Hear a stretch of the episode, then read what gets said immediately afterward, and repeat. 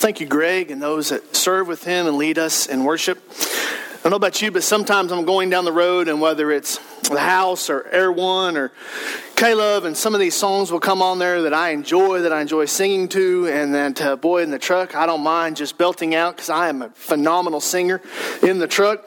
And uh, but then we get like in church and my voice doesn't sound the same. I don't know if that's ever happened to you or not, but like this, you know, the song that Haley led us in, um, I, it just doesn't sound the same. And I don't know if it's the acoustics in here. I, am not sure if that's the situation or that's the problem, but uh, it's just one of those things that it's good when you get to listen to it on the radio and you sing with it on the radio and uh, you just get to worship as you're driving down the road by yourself and then get a chance to do it in here. And that is a, that is a blessing that we have that I hopefully that you uh, understand and appreciate from Sunday to Sunday to Sunday. So thank you, young men, for helping take up our offering. I hope you have a Bible with you this morning, and we're going to be in Joshua chapter 4 so hopefully you can make your way there to Joshua chapter 4. When you came in, hopefully you got a copy of this bulletin.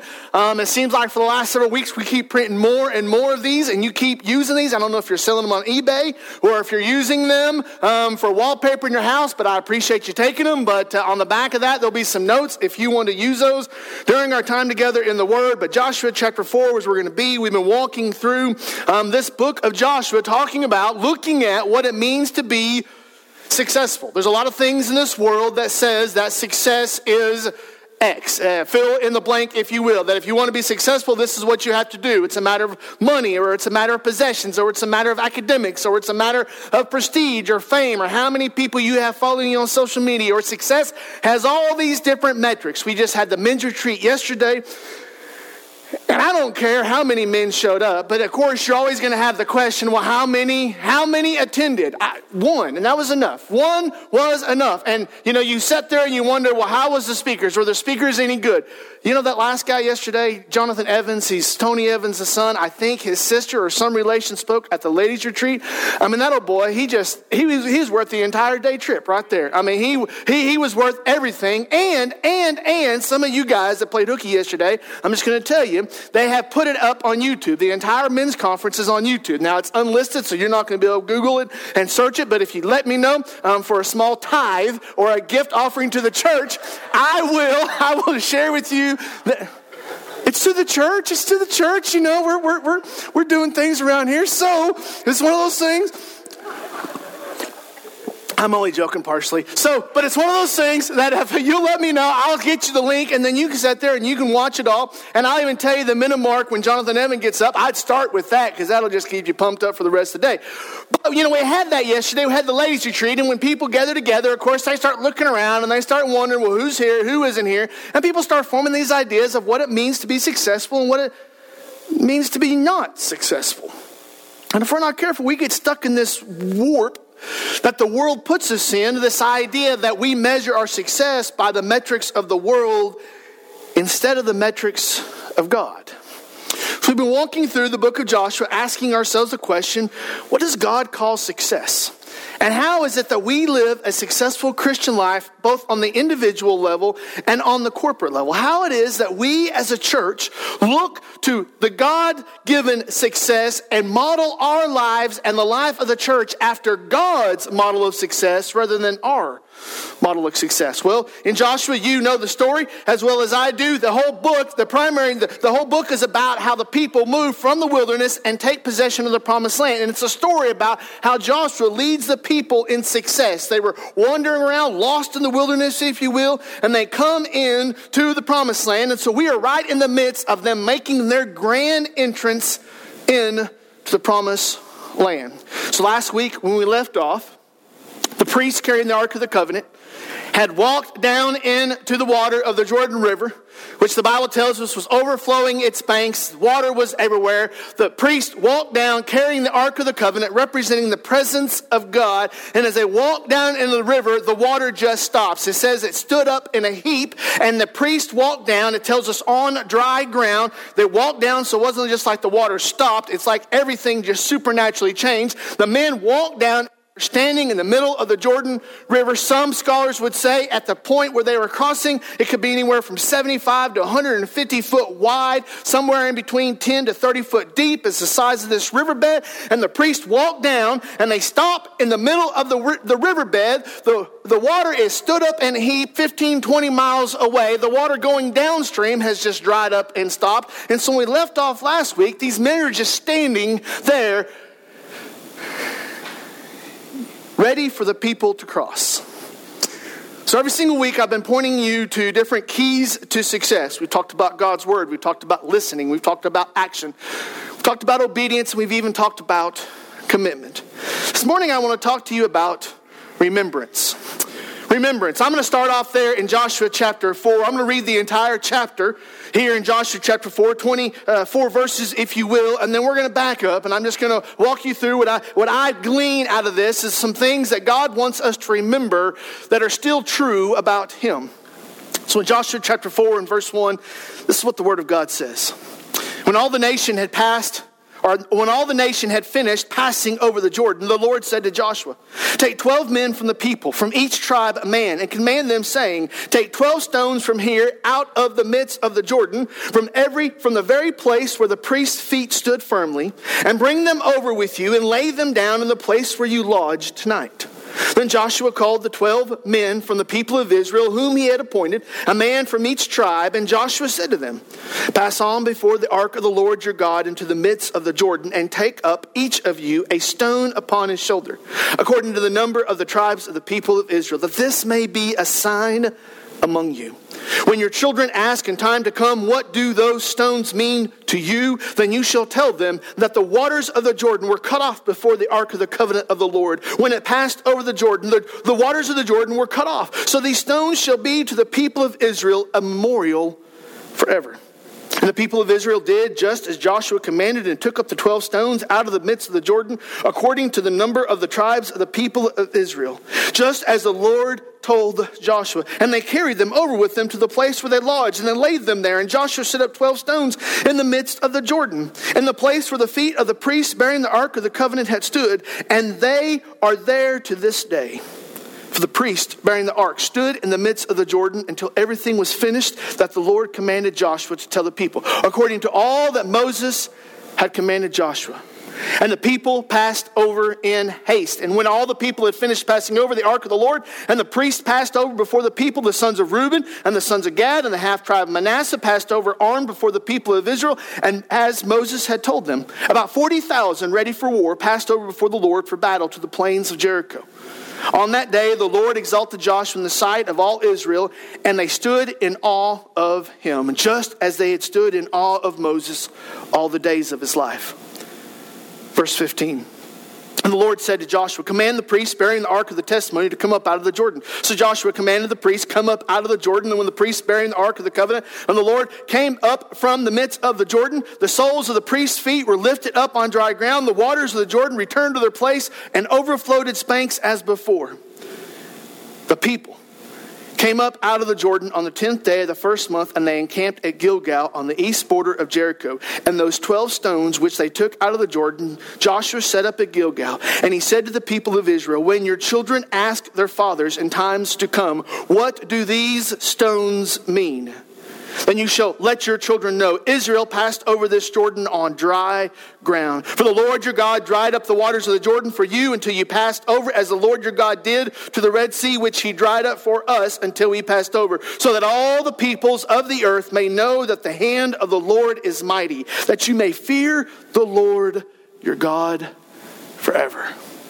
I pray that God adds understanding and application to his word this morning.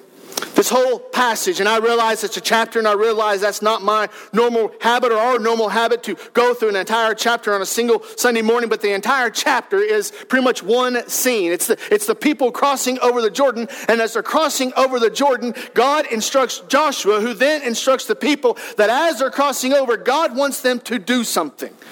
He tells them, instructs them, take the 12 stones. He talks about putting it on their shoulders so we can assume or infer that it's not just a couple of pebbles that he's going to skip across the lake water. He gets a, a 12 stones representing the 12 tribes of Israel, and he says, Carry them, and when you stop at Gilgal, you're going to form these stones up as a monument, as a means of remembrance.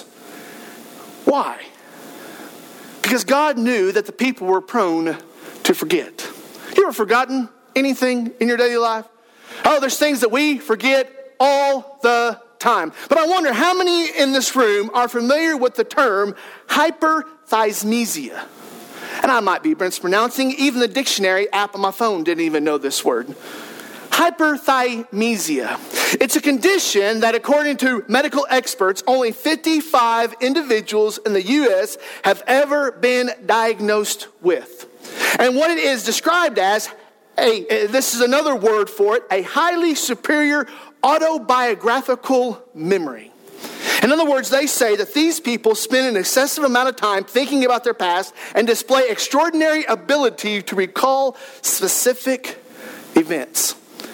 Several years ago, National Public Radio did an interview with several of these individuals. One of these individuals was Alexandra Wolf. And she said in this interview that she remembers every detail of every mundane task. She can think back to 10 years ago, driving to Target, which way she drove, what groceries she got, what she was wearing, on and on and on and on. Another man talked about that his memory, his hyperthymesia is so great that he remembers all all the wrongs done against him, all the wrongs that he have committed, every episode of TV he's ever watched, and he has such a memory that all these things are still there.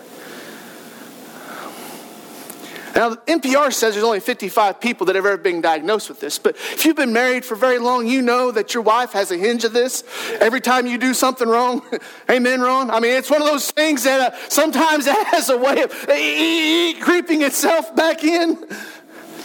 But it's this condition that they said these individuals can remember everything and hardly ever forget a thing. But God knows, and God knew, that we aren't one of those 55 people. So, as these people are crossing the Jordan River, God calls them to do something in order to remember. He calls them to remembrance because He knows that as they go into the promised land and they begin to conquer the promised land and they begin to take the possession of the promised land, He knows that they need to remember what God has done for them. So, here in this passage, here in this chapter, I want to point you back to three things that I think that God is calling them to remember and that I believe you and I still today need, must, got to, got to, got to remember in order to find success. And the first one is this that remember that God directs. Remember that God directs. If you go, if you let your eyes go back up to chapter 4 in verse 1, it says, When all the nation was passing over the Lord, the Jordan, the Lord said to Joshua. You get down to verse 15, and the same thing. The Lord said to Joshua. God was telling the people what he wanted them to do. He told them how they could cross the Jordan, then he told them how they would cross the Jordan. He was very clear to say, I am giving you directions. This is how you follow me. In other words, God has given us his word. And His Word is meant to be a means of instructions, a means of direction. God has tell, told us what he wants us to do. You've heard the old adage, what Bible stands for, basic instructions before leaving earth. But it's this idea that he reminds you and I that this is his direction for us. And so the same thing there in Joshua's time, the people's time. They do remember that God is still giving them directions. God had told them how they would cross. God had told them that they would cross. God even told them what to do after they crossed. And I want to remind you, brothers and sisters, here this morning that God is still directing us. So it's not a matter of you and I coming together and say, What do you feel like? What do you think? Let's form a group together and let's make a decision. Let's look at the popular opinions. Let's look at what else everybody else is doing. Let's look over the fence and see what uh, uh, the, the, guy next door. Let's see what the church next door. Look, look at the newest methodology. Let's just say, God, what do you want us to do? And when they pile these stones up and they put these stones there at Gilgal, it's a reminder that God directed them. They didn't put those stones up there because they had a grand idea. It wasn't because they were trying to uh, uh, till the field and this was in the way. It was because God said, I want you to get the 12 stones. I want you to pull them out of the riverbed. These aren't going to be 12 stones that you're just going to find in the field. You're not going to find in the, in the fence row. You're not going to find these in the roadway. These are 12 stones taken out of the river that you're going to put there because that's going to be a reminder that God has given you direction. The same way every morning. I think it should be in the mornings. It's my personal opinion. But in the morning, you get up. You get your cup of coffee, you get your cup of hot tea, you get your bottle of water, you get whatever it is that you do to help wake you up, and you sit down and you open God's Word. Well, how many mornings? Every morning. Why? Because I am coming to God saying, God, I want to hear your instructions and your direction for my life before I listen to anyone else's instructions or directions for life. And I think it's imperative. I think it's imperative for us to grow healthy. You're going to say, Well, I don't need to do that. You're being legalistic. I'm going to tell you every day you eat. Well, that's being legalistic. Why do you eat every day? Because I'm hungry, because I have to do it to live, I have to do it to survive. That's why you study God's Word. So you stay healthy spiritually, so you grow spiritually, so you thrive spiritually. So God has given us instruction, and God says, I am not through giving you direction. And church, we need to remember that when it comes to the success or the failures of this church, part of it is because we failed to remember what God has told us to do. And God is still directing us. I wonder if He's directing you. I wonder if you're playing off of his schedule. I wonder if you're following his plan.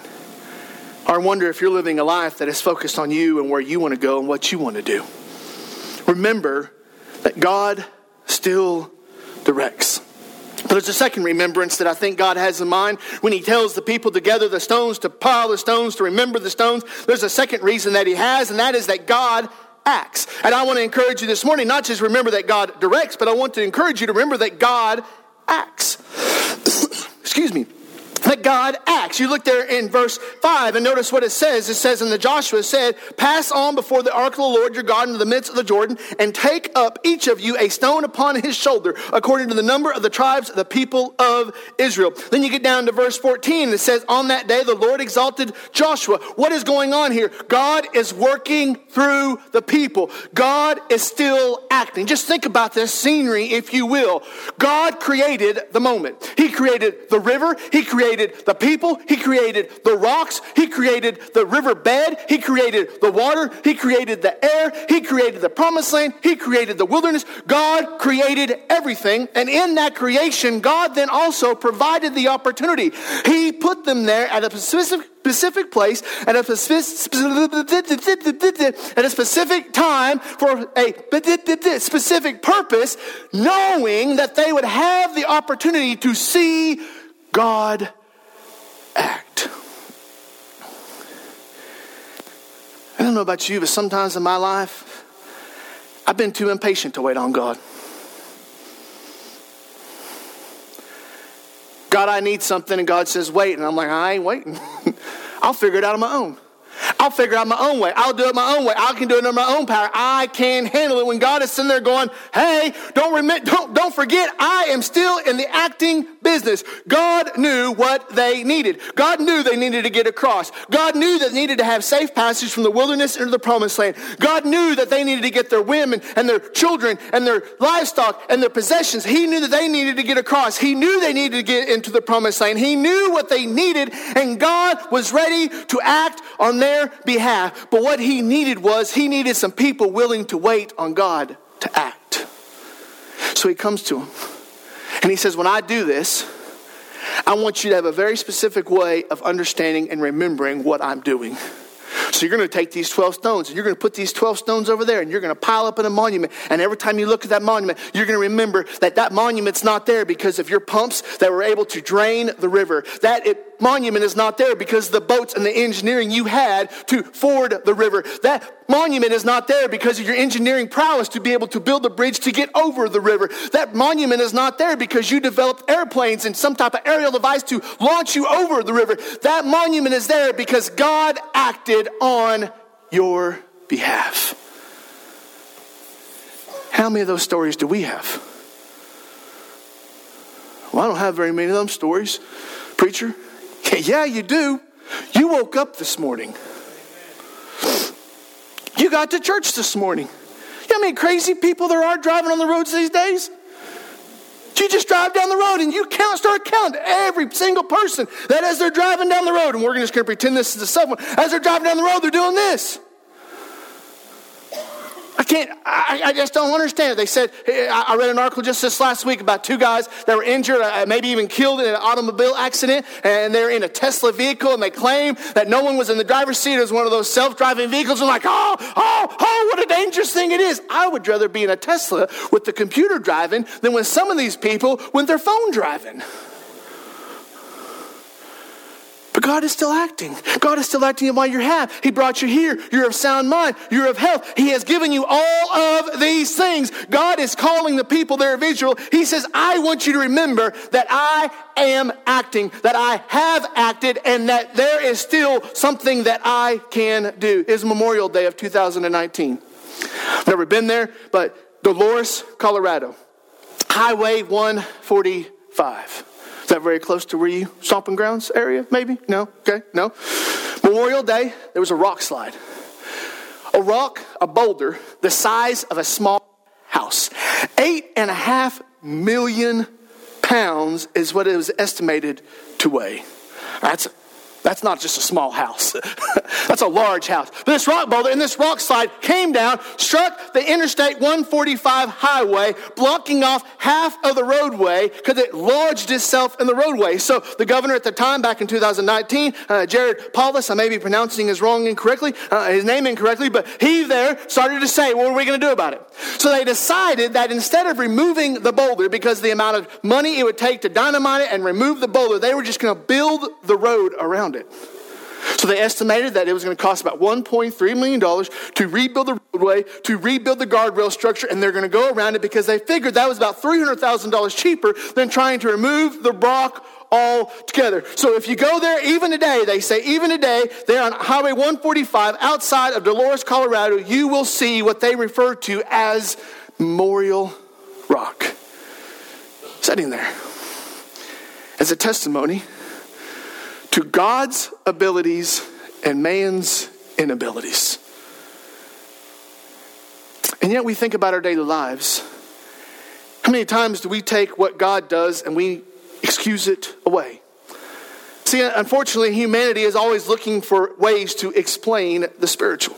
Science always comes up with ways to try to explain, well, this is what happened. Well, this is how it took place. Evolution has tried to do that. They've tried to explain the creation of God. And I'm going to tell you this morning, I believe in a young earth evolution. I believe God created it all in six days. I create, I believe that God created a, a mature earth. I believe it because the Bible says it. It's not something that happened over thousands and millions and millions of years. It's not one of those things that I can take a watch, break it down in all of its components, and shake the bag with the watch components in there for a thousand years, and all of a sudden a watch comes out. That doesn't work. When you see a, something that has been created, you know that something created it.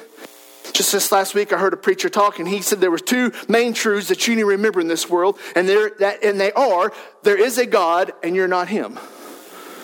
And I thought that's that, I can I can I, I, can talk about that one. I, I can put I can understand that one. But we so many times we try to excuse the things away that God is doing. Can you just imagine the idea of all of us being in one room together?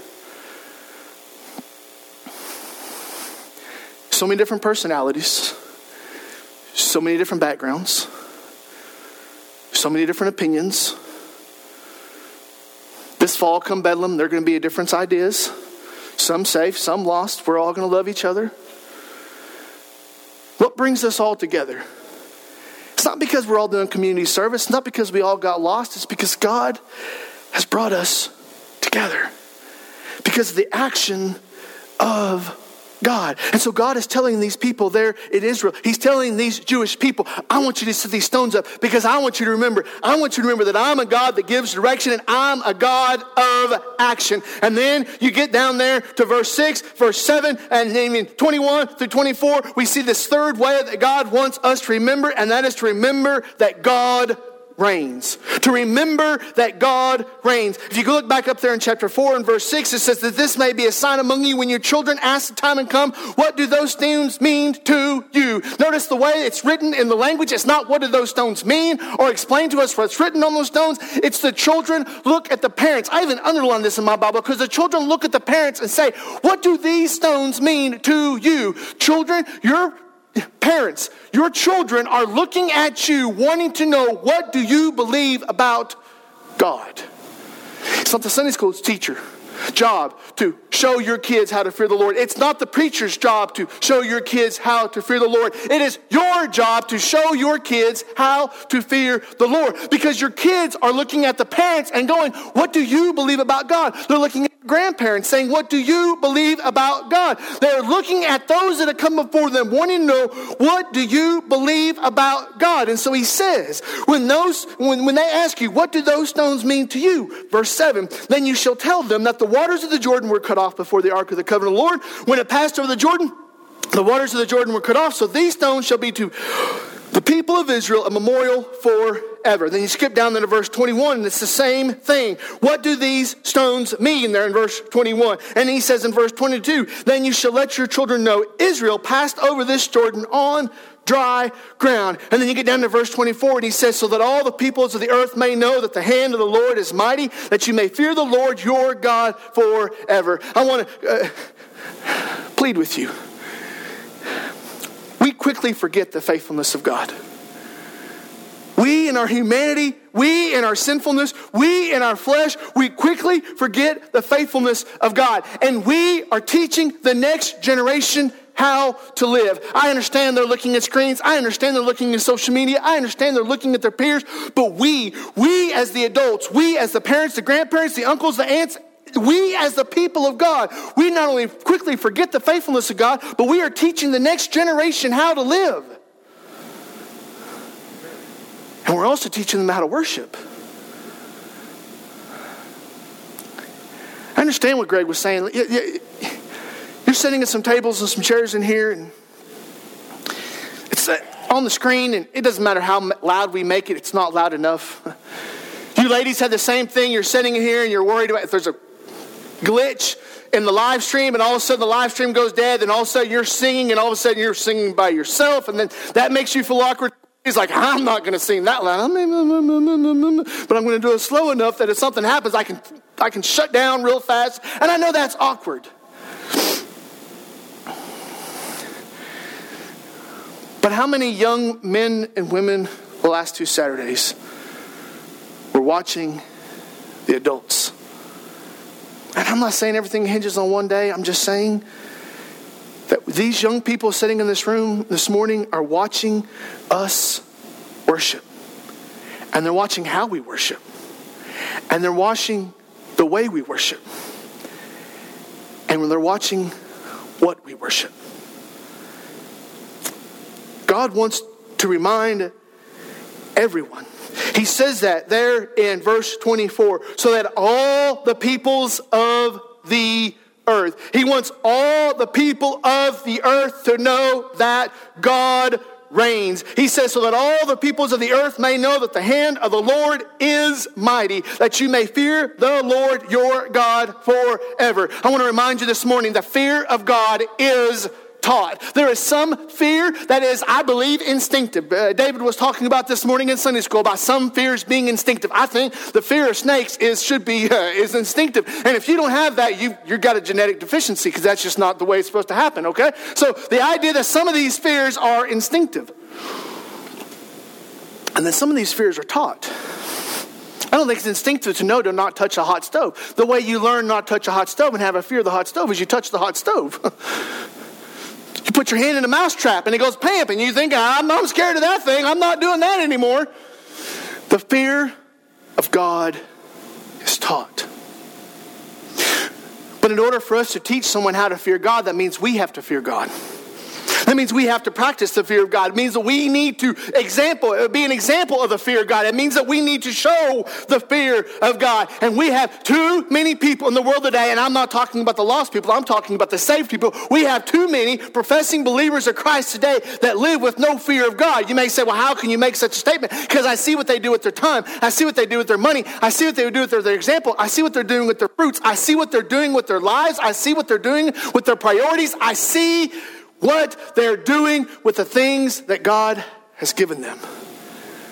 And they're not fearful. They're not woe is us. Their woe is the world.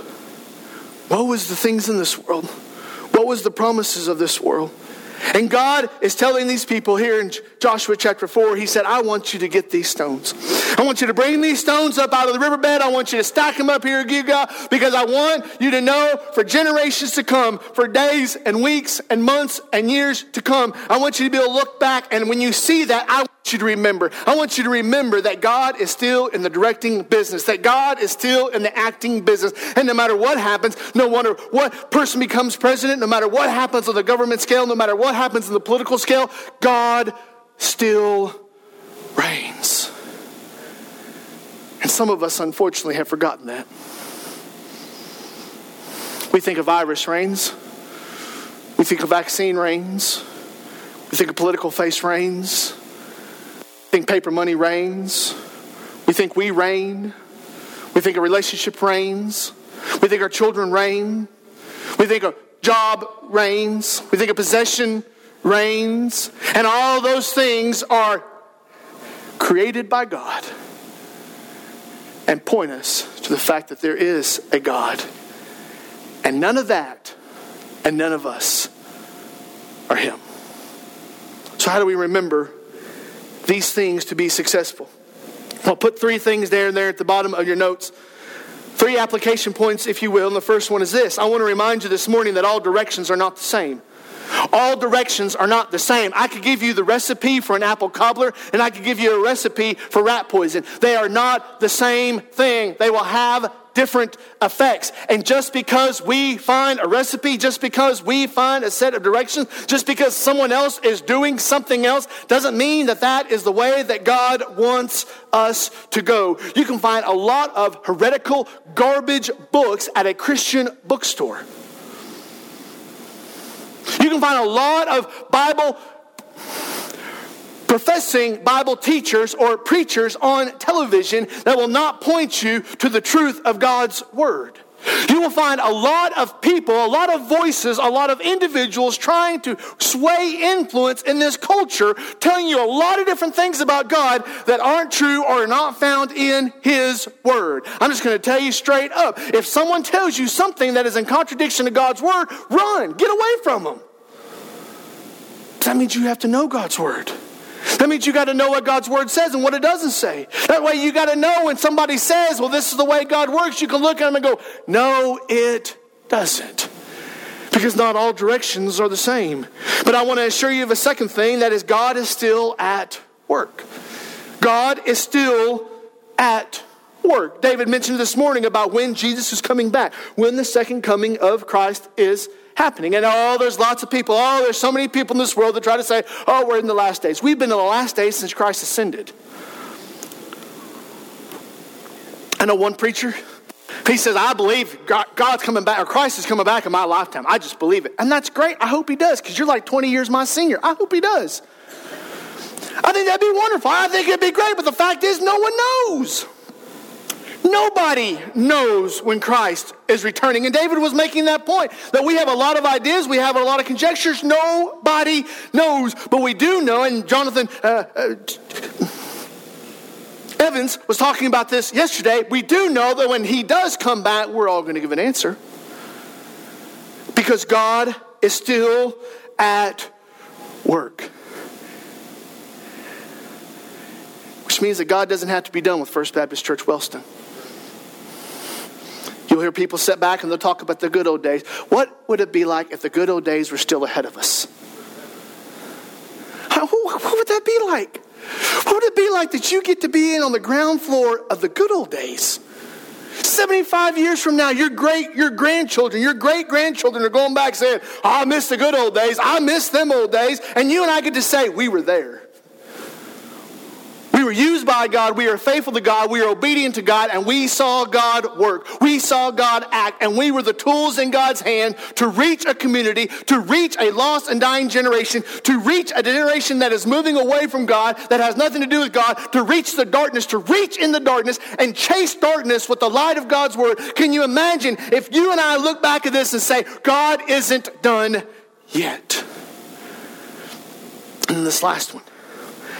I want to plead with you this morning when we think about what God is doing here in the lives of these Jewish people.